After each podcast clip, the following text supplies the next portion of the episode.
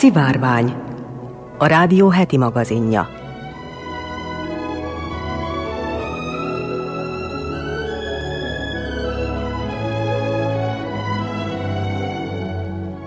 Köszöntöm a szivárvány hallgatóit, Molnár Eleonóra vagyok, színes magazin műsorunk szerkesztője.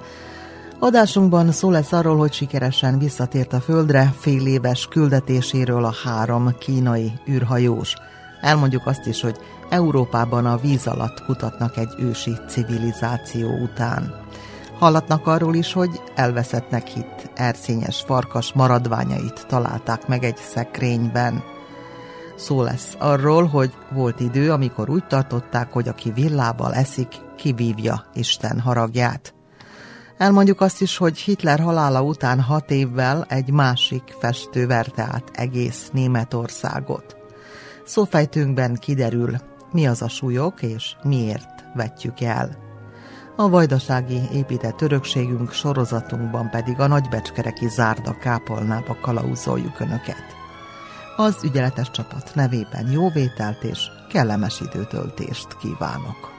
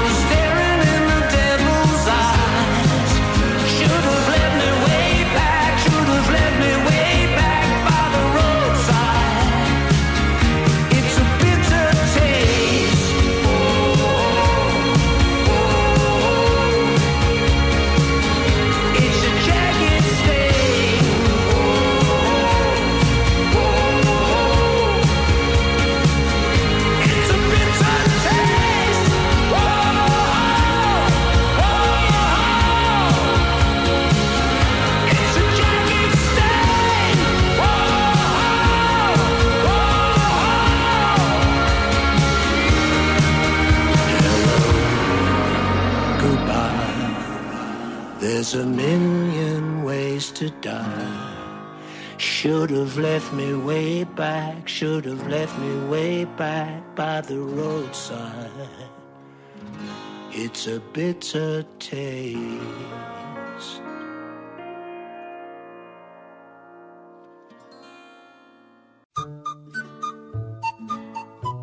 Ez az Újvidéki Rádió heti színes magazin műsora, a Szivárvány. Sikeresen visszatért a földre fél éves küldetéséről három kínai űrhajós, közölte a kínai állami televízió. A júniusban indult Shenzhou 14 misszió astronautái Chen Dong parancsnok és két társa Liu Yang és Tsai Szücső az észak-kínai Góbi sivatagban értek földet. Fő megbizatásuk a Tienkung, vagyis Mennyei Palota nevű űrállomás végszerelési munkálatainak elvégzése volt. A váltó személyzet a Shenzhou 15 űrhajó fedélzetén szerdán érkezett meg. A Mennyei Palota űrállomás annak a pekingi ambíciózus űrprogramnak a koronaékszere, amely robotokat juttatott a Marsra és a Holdra, és lehetővé tette, hogy az ország harmadikként embereket juttasson föld körüli pályára. Kína az elmúlt évtizedekben euromilliárdokat fektetett űrprogramjába, hogy felzárkózzon az Egyesült Államokhoz és Oroszországhoz. Kína azért is saját űrállomás építésére kényszerült, mert az Egyesült Államok nem járult hozzá, hogy részt vegyen a nemzetközi űrállomás az ISS programjában. A mennyei palota végleges tömege várhatóan 90 tonna lesz, az ISS tömegének körülbelül negyede. Mérete hasonló lesz az egykori orosz-szovjet Mir űrállomáséhoz, mint egy tíz évig fog működni. Peking jövőre tervezi egy űrteleszkóp felbocsátását, amelynek látómezeje 350-szer nagyobb, mint az amerikai űrhivatal, a NASA Hubble űrteleszkópjáé. Kína 2003-ban küldte első űrhajósát az űrbe, tavaly egy kis robotot helyezett el a Mars felszínén, és 2030-ra embert akar küldeni a Holdra.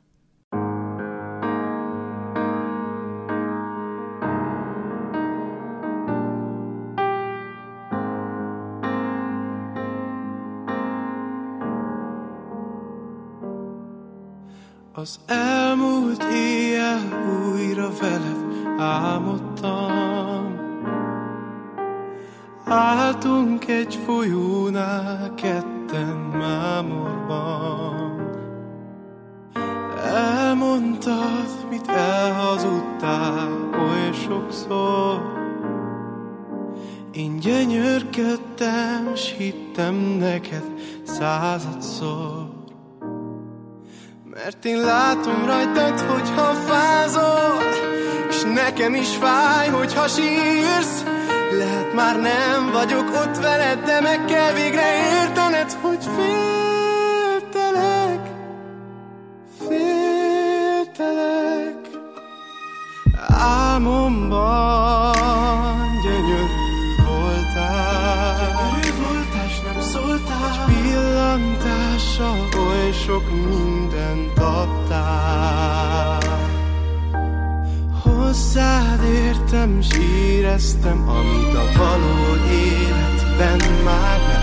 Lelkem felkacag, aztán meghasad. Mert én látom rajtad, hogyha fázol És nekem is fáj, hogyha sírsz.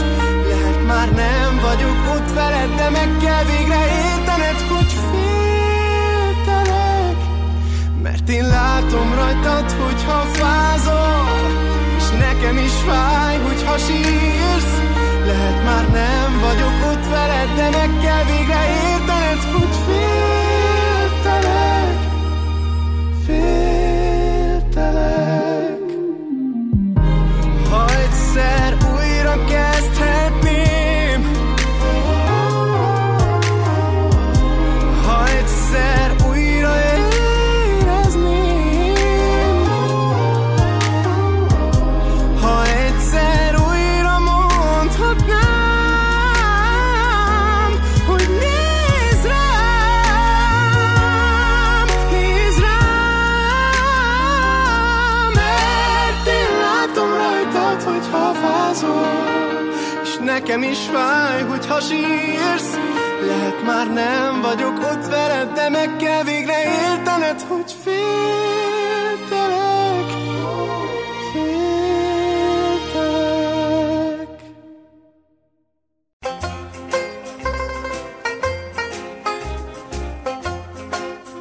Szivárvány Heti színes magazin műsor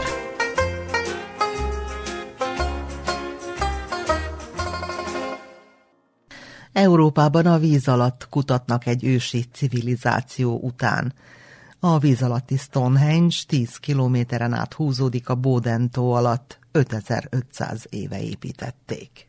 Európában akad egy hatalmas neolitikus építmény, amit nehéz megtalálni, mivel a Bodentó alatt található. A Bodentó Ausztria, Németország és Svájc határán fekszik az Alpok északi lábánál, és ez Közép-Európa harmadik legnagyobb tava a Balaton és a Genfitó után. A víz alatti Stonehenge kifejezés nagyjából 170 kőrakást jelent, melyet emberek építhettek ismeretlen céllal 5500 éve. Számol be róla a Device.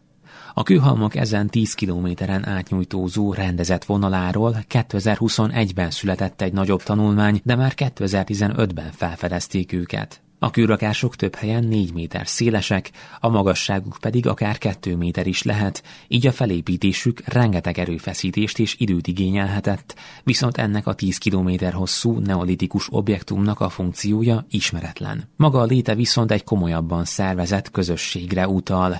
A kutatást vezető régész Urs Leutzinger úgy nyilatkozott, hogy az említett közösség a tavat körülölelő partisávon élhetett. Az éghajlati változások miatt egyébként megemelkedett a tó szintje, a neolitikumban 3-5 méterrel is sekélyebb lehetett. A feltárások jelenleg is tartanak, de 2021-ben több fontos megállapítást is tettek.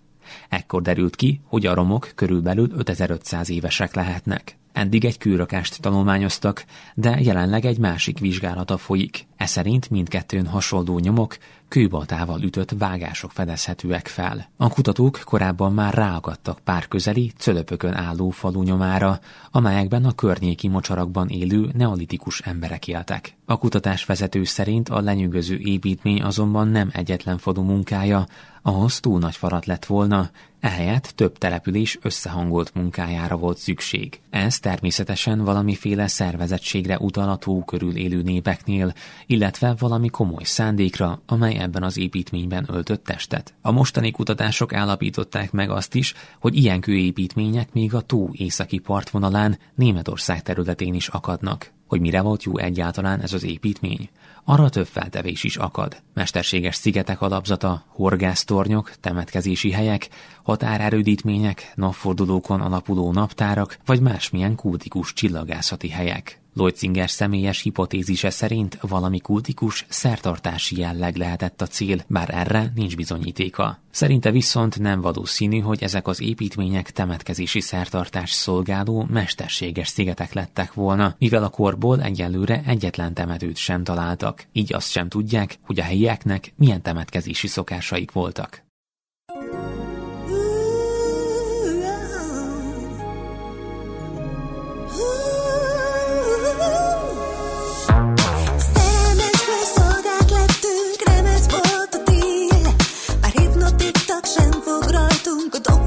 vörös rég. Napot holdat megjártunk, már ránk tapadt a sár. Bár nagyot mentünk, eltévedtünk, láss be bár, hogy fel.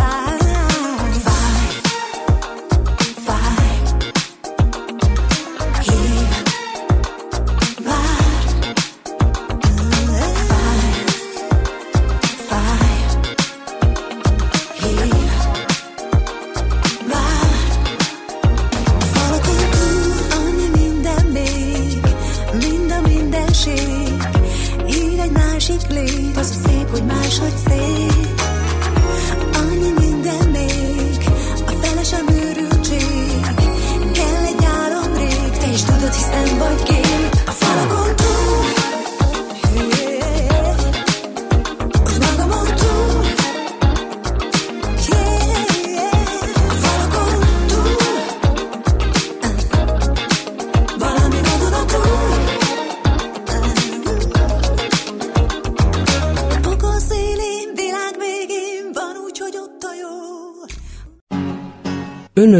Újvidéki Rádió szivárványát hallgatják. Az utolsó létező tasmán tigris, más néven erszényes farkas, 85 éve elveszettnek hit maradványait találták meg egy Ausztrál múzeum szekrényében elrejtve. Az utolsó tasmántigris, vagy más néven erszényes farkas 1936-ban pusztult el fogságban a Hobarti állatkertben. Akkor az állat tetemét egy helyi múzeumnak adták át, írja a BBC. De hogy mi történt ezután a csontvázával és a bőrével, úgy tűnt, hogy örökrejtély marad. A Tasmániai Múzeum és Művészeti Galéria ugyanis elvesztette a maradványok nyomát, és úgy vélték, hogy valószínűleg kidobták őket. Évekig számos múzeumi kurátor és kutató kereste a maradványokat sikertelenül, mivel 1936 óta nem volt nyilvántartva sehol, mondta Robert Puddle, aki 2000-ben könyvet jelentetett meg a faj kihalásáról. Ő és a múzeum egyik kurátora azonban találtak egy kiadatlan preparátori jelentést, ami a múzeum gyűjteményeinek átvizsgálására késztette őket, és a múzeum oktatási részlegének egyik szekrényében megtalálták az erszényes farkas hiányzó maradványait. A példányt vándorkiállításként vitték körbe Ausztráliában, de a személyzet nem tudta, hogy ez volt az utolsó erszényes farkas, mondta Catherine Medlock kurátor. A feltételezések szerint a tasmántigrisek egész Ausztráliában őshonosak voltak, de az emberek és a dingók által okozott hatások miatt csökkent a populációjuk.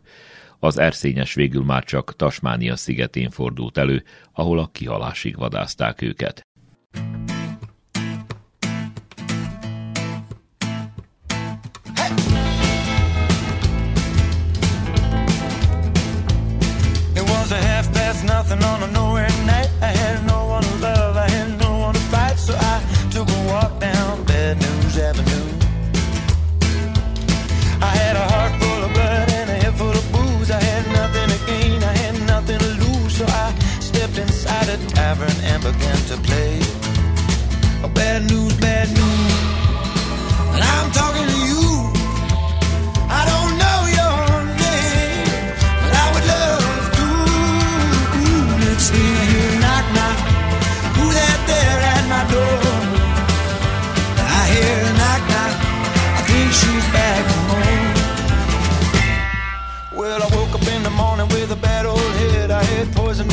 pocket and a body in my bed. If you can get it with small change, it might as well be free. Well, the sun came up and the shit went down.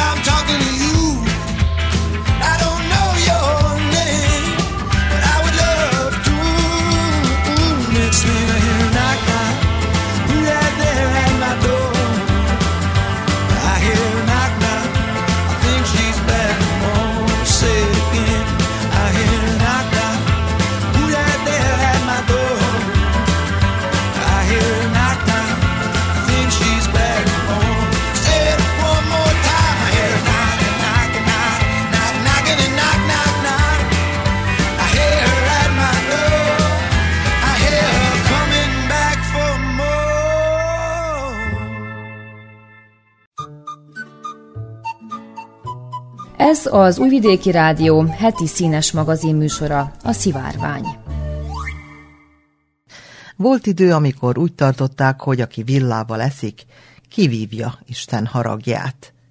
Ma már teljesen természetesnek számít, hogy amikor az emberek asztalhoz ülnek, a tányér mellett ott sorakozik a kanál, a kés és a villa is, noha a történelem jelentős részében egyáltalán nem volt magától értetődő, hogy mivel fogyasztjuk el az elénk rakott tételt. Ez természetesen napjainkban is kultúránként változó. Számos távol-keleti országban a mai napig az evőpálcika a legelterjedtebb evőeszköz, míg Indiában az számít természetesnek, hogy az emberek kézzel veszik magukhoz a táplálékot. Ez persze nem jelenti azt, hogy ezekben az országokban nem használnak más evőeszközt. Dél-Koreában például a sujeo számít a hagyományos terítéknek, aminek az evőpálcika mellett a kanál is a részét képezi. A kanál és a kis Európában is évezredek óta használatos, nem úgy, mint a villa, aminek a története legalábbis az étkezés szempontjából meglepően rövid időre nyúlik vissza. Bár a mai világhoz hasonló kétágú eszközt már az ókori Egyiptomban, később pedig Görögország területén, valamint a római birodalomban is használtak, ennek funkciója a sütésre és a tálalásra korlátozódott. Az evéshez is használt villa a nyugati világban először a közel-keleten, valamint a bizánci birodalomban jelent meg, ahol már a Krisztus után a negyedik és a hetedik század környékén elkezdték használni ezt az eszközt, a tizedik századra pedig a tehetősebb rétegek körében már megszokottnak számított, hogy az étkezésnél villa is van a terítéken. Az európaiak is ennek köszönhetően ismerkedhettek meg a találmánnyal, hiszen a krónikák szerint, amikor második Basileiosz bizánci császár unoga huga 1004 2004-ben Velencébe utazott, a csomagjai között néhány aranyozott villát is magával vitt. A görög származású Maria Argyropoulina azért utazott Itáliába, hogy összeházasodjon második Orseoló Péter velencei dózse legidősebb fiával, Giovannival, és teljesen természetesnek vette, hogy az evőeszközt az esküvői lakodalomban is használja. Ez ugyanakkor nem mindenkinek nyerte el a tetszését. A velencei papság egyenesen istenkáromlásnak tartotta a villát, amiről úgy vélekedtek, hogy az teljességgel fölösleges, hiszen a teremtő az embereket megajándékozta természetes villákkal, azaz az ujjaikkal. Maria Árgira Paulina, valamint férje és gyermeke 1007-ben hunyt el pestis járványban, de hogy a villával mekkora közfelháborodást sikerült kiváltania, azt jól mutatja, hogy az ugyanebben az évben született Damiani Szent Péter még évtizedekkel később is úgy vélekedett, hogy a nő sorsa Isten büntetése volt amiatt, hogy villát és parfümöket használt. Ilyen előzmények után nem meglepő, hogy a villa Európában csak viszonylag lassan terjedt el. A mai Olaszország területén az 1400-as évekre kezdett általánosan megszokottá válni a használata, míg a kontinens más részei még ehhez képest is évszázadok teltek el, mire az emberek hajlandóak voltak lecserélni a kést a jóval praktikusabb eszközre. Az eszköz Franciaországban második Medici Katalin közvetítésével került át, aki 1533-ban házasodott össze második Henrik francia királlyal, és természetesen villákat is vitt magával az udvarba. Eközben a villának a megjelenése is sokat változott, míg az Itáliában először megjelenő villák egyenesek voltak, és jellemzően csak két hegyük volt,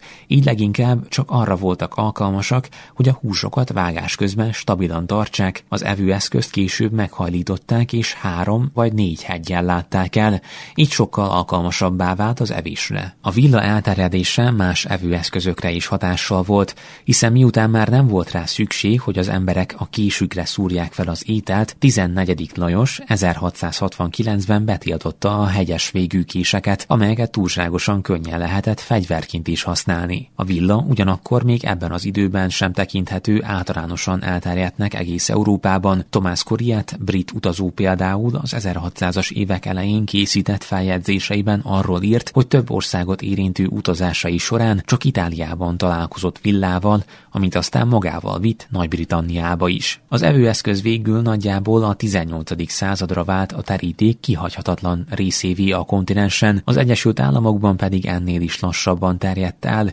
így még a 19. század elején is lehetett találkozni olyan régiókkal, ahol nem használtak villát az evéshez. A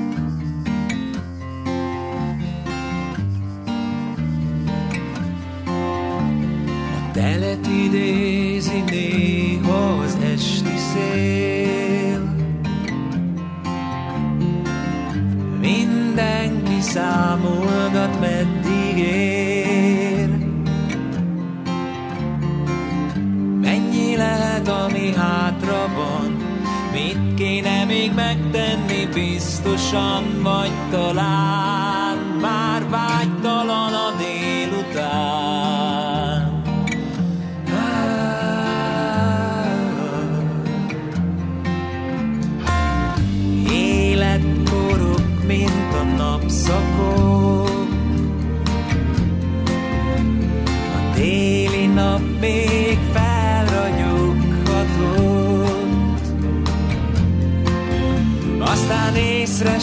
Se veszem, és már este van. Az időmet szétszórtam boldogan Magány várhat az élet alkonyán. Nem én döntök,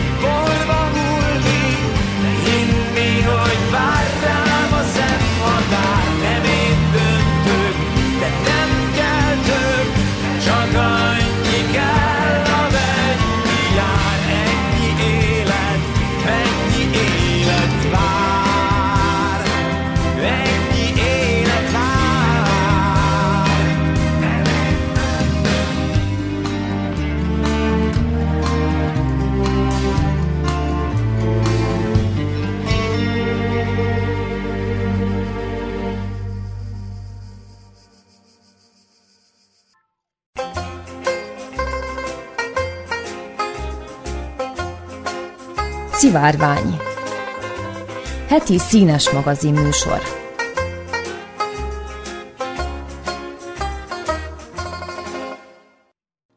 Hitler halála után hat évvel egy másik festő verte át egész Németországot. Das ist der Hebend, meine Herren. Ez felemelő uraim, mondta Konrad Adenauer, német kancellár 1951-ben a Lübeki Mária templomban. Két karját a gyönyörűen restaurált 13. századi freskók felé emelve. A freskók Lübeck 1942-es heves bombázásakor tűntek elő. A német sajtót már akkor bejárta a Lübeki csoda története, és a helyiek összefogása nyomán alkalmi védőtetőt emeltek a megsérült templom fölé a háború végéig. A 40-es évek végén aztán az egyre gazdagodó Német Szövetségi Köztársaság 88 ezer márkát költött a freskók restaurálására. Nem csak Adenauer, hanem az egész NSK imádta a falfestményeket. A Marienkirche a háború pusztítása után talpra álló Németország szimbólumává vált. Még Lajos Ferdinánd porosz herceg, második Vilmos császár unokája is gratulált a freskók helyreállításával megbízott Dietrich Fejnek, a német posta pedig két millió bélyeggel ünnepelte a felújítást.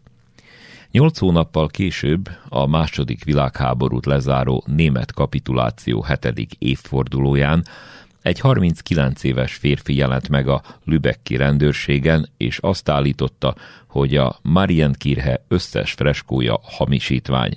Ő festette őket középkori stílusban, semmilyen valós alapjuk nincsen. A férfit Lothar Malskatnak hívták, és azt mondta, azért jelenti fel magát, mert munkadója Dietrich Fej nem fizetett neki eleget a felújításáért, csak 110 márka jutott neki a több tízezeres honoráriumból, és Fej kapta az állami elismeréseket, miközben igazából Malskat dolgozott. Senki sem hitt neki. A rendőrök őrültnek tartották, a helyi lapok azt írták, csak egy el nem ismert festő akar így hírnevet szerezni magának. A lübecki polgárok még Malskat letartóztatását is kezdeményezték. Ő azonban nem hagyta annyiban a dolgot, és saját maga által készített fotókat nyújtott be a rendőrségnek az alkotói folyamatról. Az országos médiához fordult, tévé és rádió interjúkban magyarázta, hogy a freskókat ő festette saját kútfőből, hiszen már a restaurálás legelején látszott, hogy az eredeti falfestményeket nem lehet helyreállítani, ugyanis vagy túl halványak ahhoz is, hogy egyáltalán látszanak, vagy a legkisebb ecsetvonásra vagy akár légmozgásra is leperegtek a falról. Maskat különböző alakokat emelt ki a freskón szereplő emberek közül, megmutatva, melyiküket mintázta saját magáról, fejről, Rasputinról, a templom körül dolgozó építőmunkásokról, vagy Hansik Notek osztrák színésznőről. A hasonlóság tagadhatatlan volt, de a lübecki rendőrségnek ez sem volt elég, a városvezetés pedig ki is adott egy közleményt arról, hogy nem foglalkoznak a Dietrich fejt érintő plegykákkal. Marskat ezután megpróbálta újra feljelenteni magát, beismerte, hogy korábban fej megbízására több híres festőképét is hamisította, és fejjel együttműködve a világháború előtt a Schleiswigi domban is teljesen átfestett egy freskócsoportot, aminek a felújításával megbízták őket. Egyébként a Schleisfigi freskókat is nagyon jól fogadta a közvélemény, de egy helyi művészet történész már rögtön kételkedett a képek eredetiségében, hiszen Malskat pulykákat festett rájuk, pedig a pulykát Amerikában háziasították, az eredeti Schleswigi freskó készítésekor pedig még nem fedezték fel a kontinest. Malskatnak egyébként ez sem szekte annak idején kedvét, a lübecki freskókra még több pulykát festett. A rendőrök azonban így sem voltak hajlandóak foglalkozni az ügyjel, ezért Maskat ügyvédet fogadott, hogy még egyszer feljelentse saját magát és fejt. A rendesen megírt feljelentésre már reagálniuk kellett a rendőröknek is. Két nappal később házkutatást tartottak fejnél, házában több Maskat által hamisított festményt és rajzot találtak, köztük Matisse, Dögá és Chagall képeinek másolatát. Végre kiküldtek egy szakértői bizottságot a templomba is, ők pedig megállapították, hogy a freskók nagyobb része egyáltalán nem középkori, maga Malszkát festette őket szabadkézzel, látható középkori alap nélkül. Malszkat és Fay tárgyalása 1954-ben kezdődött, az érdeklődés olyan nagy volt, hogy a sajtó munkatársai és a nézők pesen fértek a Lübecki bíróság épületébe, ezért a bíró egy közeli szórakozóhely óriási tánctermében hallgatta végig a vallomásokat. Amikor Malszkattól megkérdezték, miért jelentette fel magát, azt mondta, mindenki a gyönyörű freskóimról áradozott, mégis fél kapott minden elismerést, még a nevemet sem tudta mostanáig senki. Vallomásaiban Maskat el nem ismert Jennynek állította be magát, áradozott arról, mennyire nem okoz neki gondot 13. századi stílusban festeni. Közben akaratlanul is kiosztotta a munkáját méltató újságírókat és a kritikusokat. Egy műkritikus áradozott a varázslatos szemű profétáról, az apám mintájára készült, egy másik Mária pompás alakjának lelki szépségéről áradozott, ami annyira távol áll a nőiesség mai képétől. Ehhez a festményhez Hansi Knotek fényképét használtam, mondta Maskat. Végül, amikor az egyik ügyész megkérdezte, hogyan lehet, hogy a röggenkészülékek korában, amikor a legmodernebb műszaki berendezések könnyűszerrel leleplezik az ilyen nagyszabású hamisításokat, egy másodrangú festő mégis így becsapja az ország vezető szakembereit, Mászkat azt válaszolta. Manapság az emberek szeretik, ha átverik őket, mi csak azt adtuk nekik, amit akartak. A per végül nem is csupán Mászkátról és fejről szólt, hanem a német elitről és az egész országról. Egy lübeki lap azt írta, Az igazi vádlottak nem a hamisítók, hanem azok a szakértők és tisztviselők, akik nem jártak el kellő körültekintéssel, és lényegében nem bánták, hogy becsapják őket. Ha Marckat nem fényképezte volna le az üres templomfalakat, mielőtt elkezdte volna festeni freskóit, a bizonyítékokat éppen azok az emberek hallgatták volna el, akik őt alkalmazták. Ezek az emberek éppen annyira hibásak, mint maguk a hamisítók, írta az újság. Végül Fejt 20, Malszkatot 18 hónap börtönbüntetésre ítélték, a lübeki Marient Kirhe falait pedig a püspök utasítására fehére meszelték. Szabadulása után Malszkat végre a saját nevén festhetett, de sohasem ismerték el komoly művészként, az emberek fejében mindig hamisító maradt, aki átverte Németországot. Ma főleg kocsmák és fogadók belső tereiben láthatók saját neve alatt készült freskói. 1988-ban halt meg egy Lübeck melletti faluban. A történetét egyébként Günther Grass is feldolgozta a Patkánynő című regényében, a háború utáni Németország romlottságának és korruptságának szimbólumaként.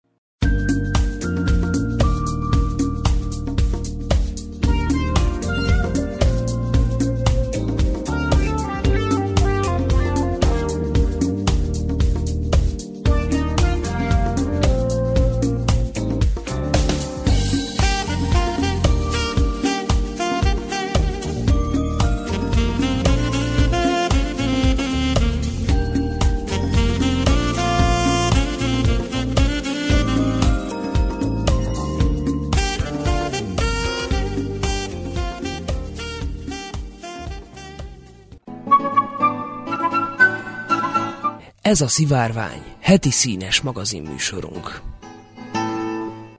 Elveti a súlykot az az ember, aki túllép a normálisnak számító mértéken, helytelen túlzásra vetemedik, a kelleténél jobban elragadtatja magát. De mi az a súlyok, miért vetik el, és hogyan kapcsolódik mindez a régi mesterségekhez? Ez mai szófejtünk témája. A súlyok egy főként vidéken ismert fából vagy fémből készült nyírre erősített döngölőhenger, melyet gyakran a ruhák mosásához, mángorlásához használtak, de a mészárosok is ezzel ütötték fejbe a marhát, mielőtt leszúrták. A szólás eredetére többféle elmélet született, magyarázza a Bárdosi Vilmos nyelvész. Az egyik szerint egy régi német jogszokás nyomán került át a magyar nyelvbe. A hatóságok úgy jelölték ki bizonyos területek határait, hogy azok tulajdonosa milyen messzire képes egy fejszét eldobni. Ebből keletkezett a Beil zu weit werfen, vagyis túl messzire dobja a fejszét szólás, amit a magyarok inkább súlyokra módosítva vettek át.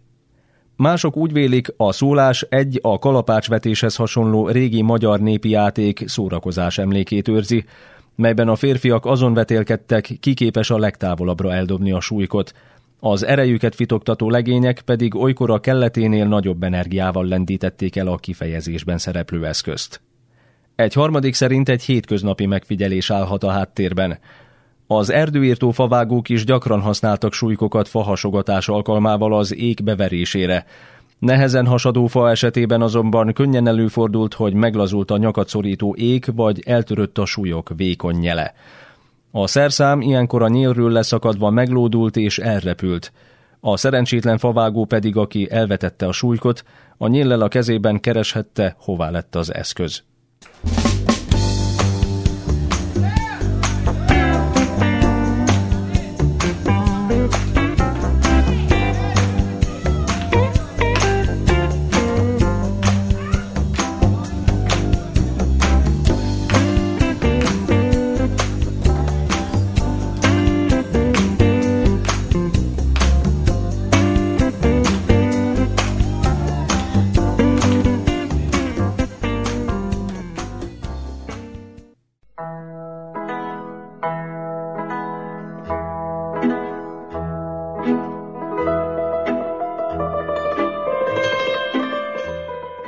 Vajdaság kuriózumai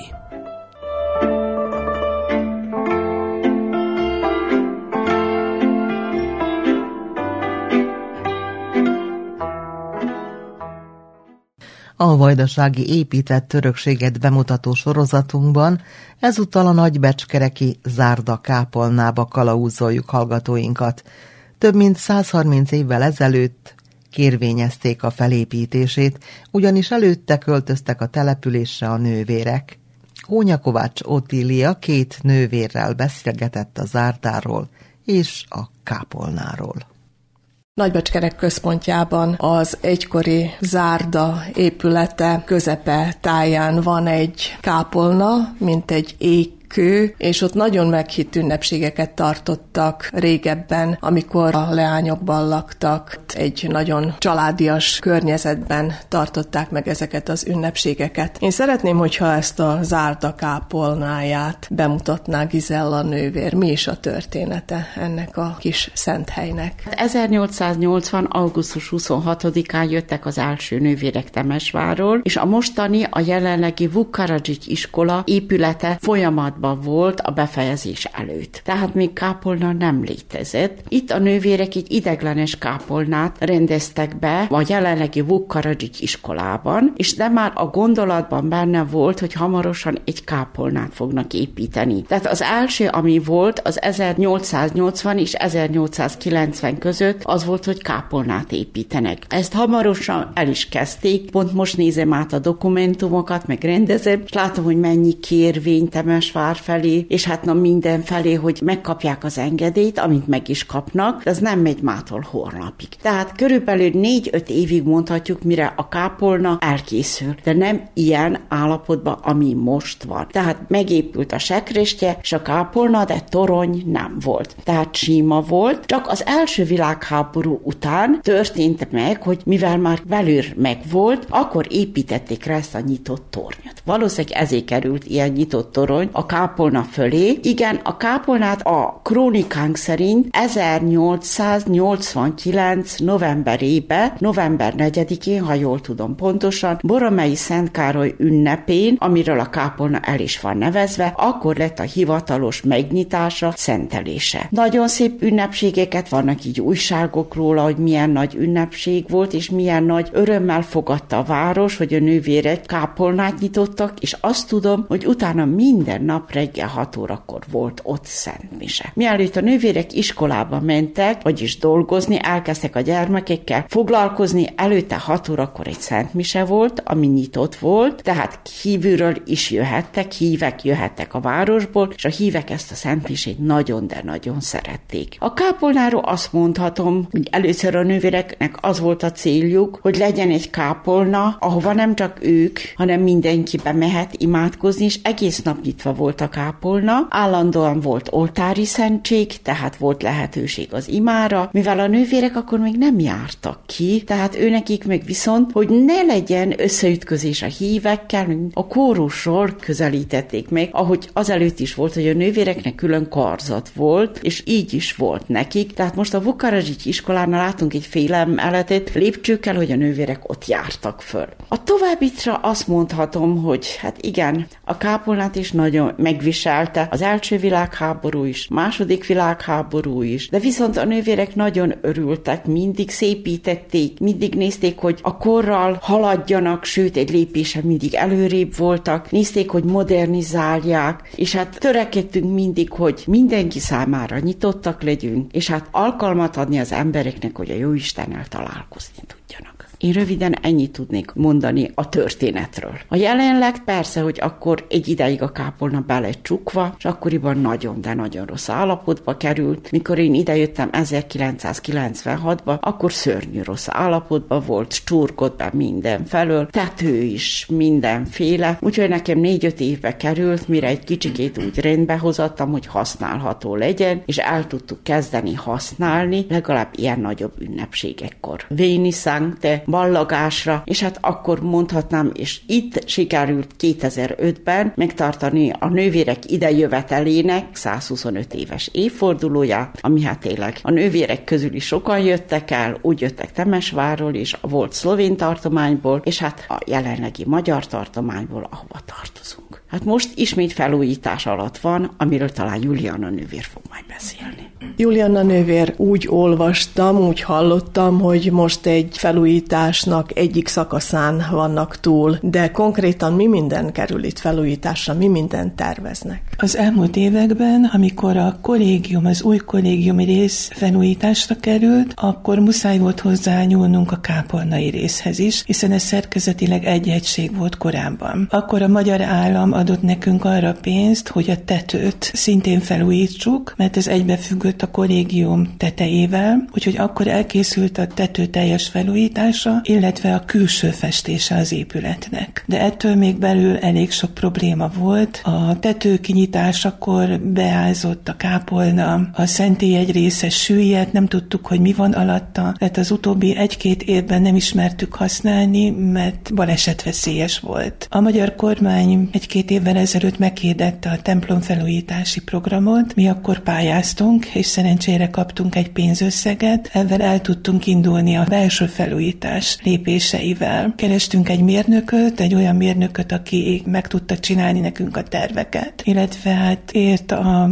egyházi műemlékekhez, úgyhogy a tervek elkészültek, az engedélyeket megkaptuk, és az első lépcsőfokát megtettük a belső felújításnak. Először is a falak vizesedését kellett megszüntetni, úgyhogy átvágták körbe a falakat, ehhez engedélyt kellett kérnünk a VUK iskolától is, hiszen ott így összenő a két épület, de ők együttműködőek voltak, úgyhogy ezt meg tudtuk tenni, illetve a padlózatot kellett felszednünk, és meg kellett nyitnunk a szentély alatti kripta részt, mert nem tudtuk, hogy ott mi van, mennyire van vizesedés, miért van a süllyedése a szentély résznek. Szerencsére nem találtunk különösebb problémát, úgyhogy jelen pillanatban ott tartunk, hogy a falak remélhetőleg rendben lesznek most már, a padlózat a kápolnának teljesen fel van szedve, illetve szeretnénk a hőmérséklet kiegyenlítést jobbá tenni a kápolnában, hiszen olyan üveg van még jelen pillanatban is benne, hogy télen iszonyú hideg, a kápolna nyáron pedig elviselhetetlenül meleg, úgyhogy megrendeltük az új ablakokat, illetve olyan ablaküvegeket, amelyek remélhetőleg ezt a nagy hőmérsékleti ingadozást egy kicsit csökkenteni fogják. Úgyhogy most eddig jutottunk el, és elfogyott a pénzünk, de van további két pályázat, be beadtuk megint, úgyhogy a következő lépés az lenne, hogy szeretnénk padlófűtést a kápolnába, hogy a padlófűtés kiépítése és a padlózatnak a teljes rendbehozatala, hogy az már végleges legyen, illetve az ablaküvegek megvásárlásra, hogy be tudjuk tenni a keretekbe, amelyek már megvannak, és az ablakok cseréje, a sekresje felújítása, illetve előre soroltuk a régi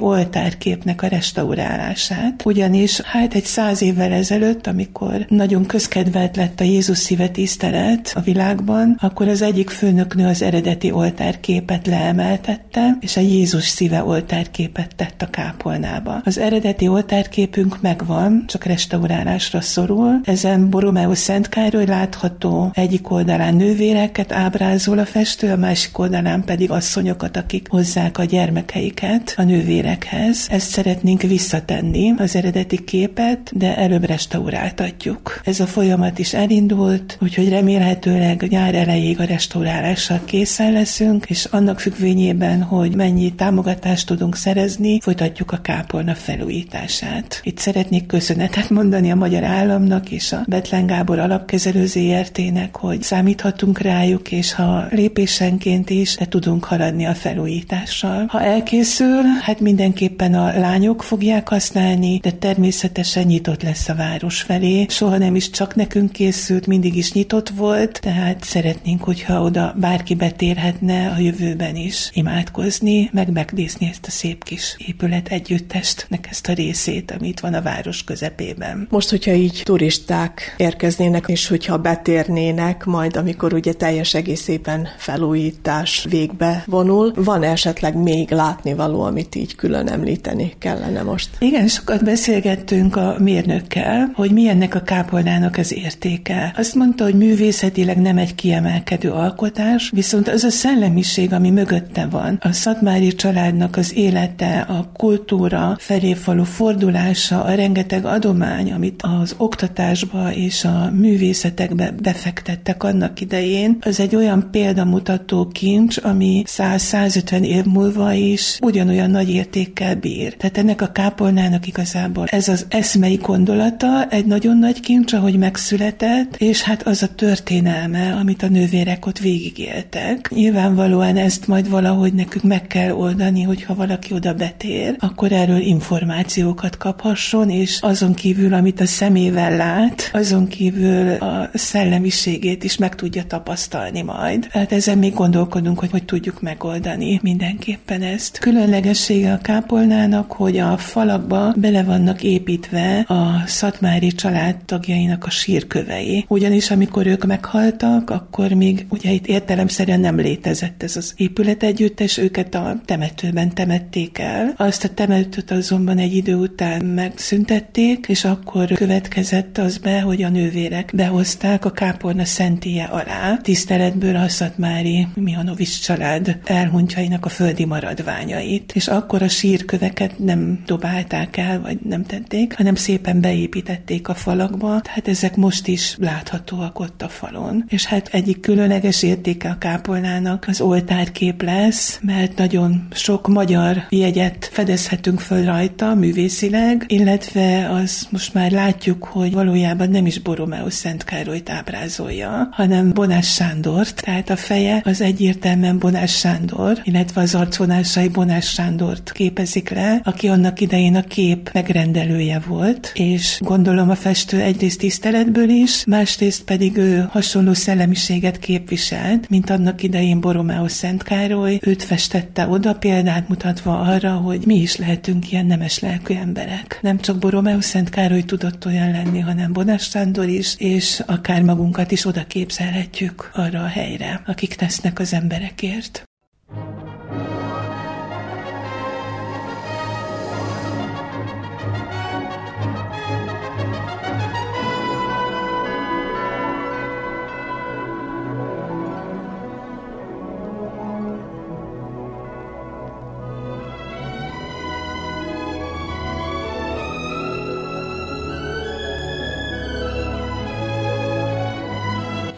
A szivárványt hallották. Heti színes magazin műsorunkkal egy hét múlva jelentkezünk ismét. Az ügyeletes csapat nevében Molnár Eleonóra köszöni figyelmüket. Kellemes hétvégét kívánok!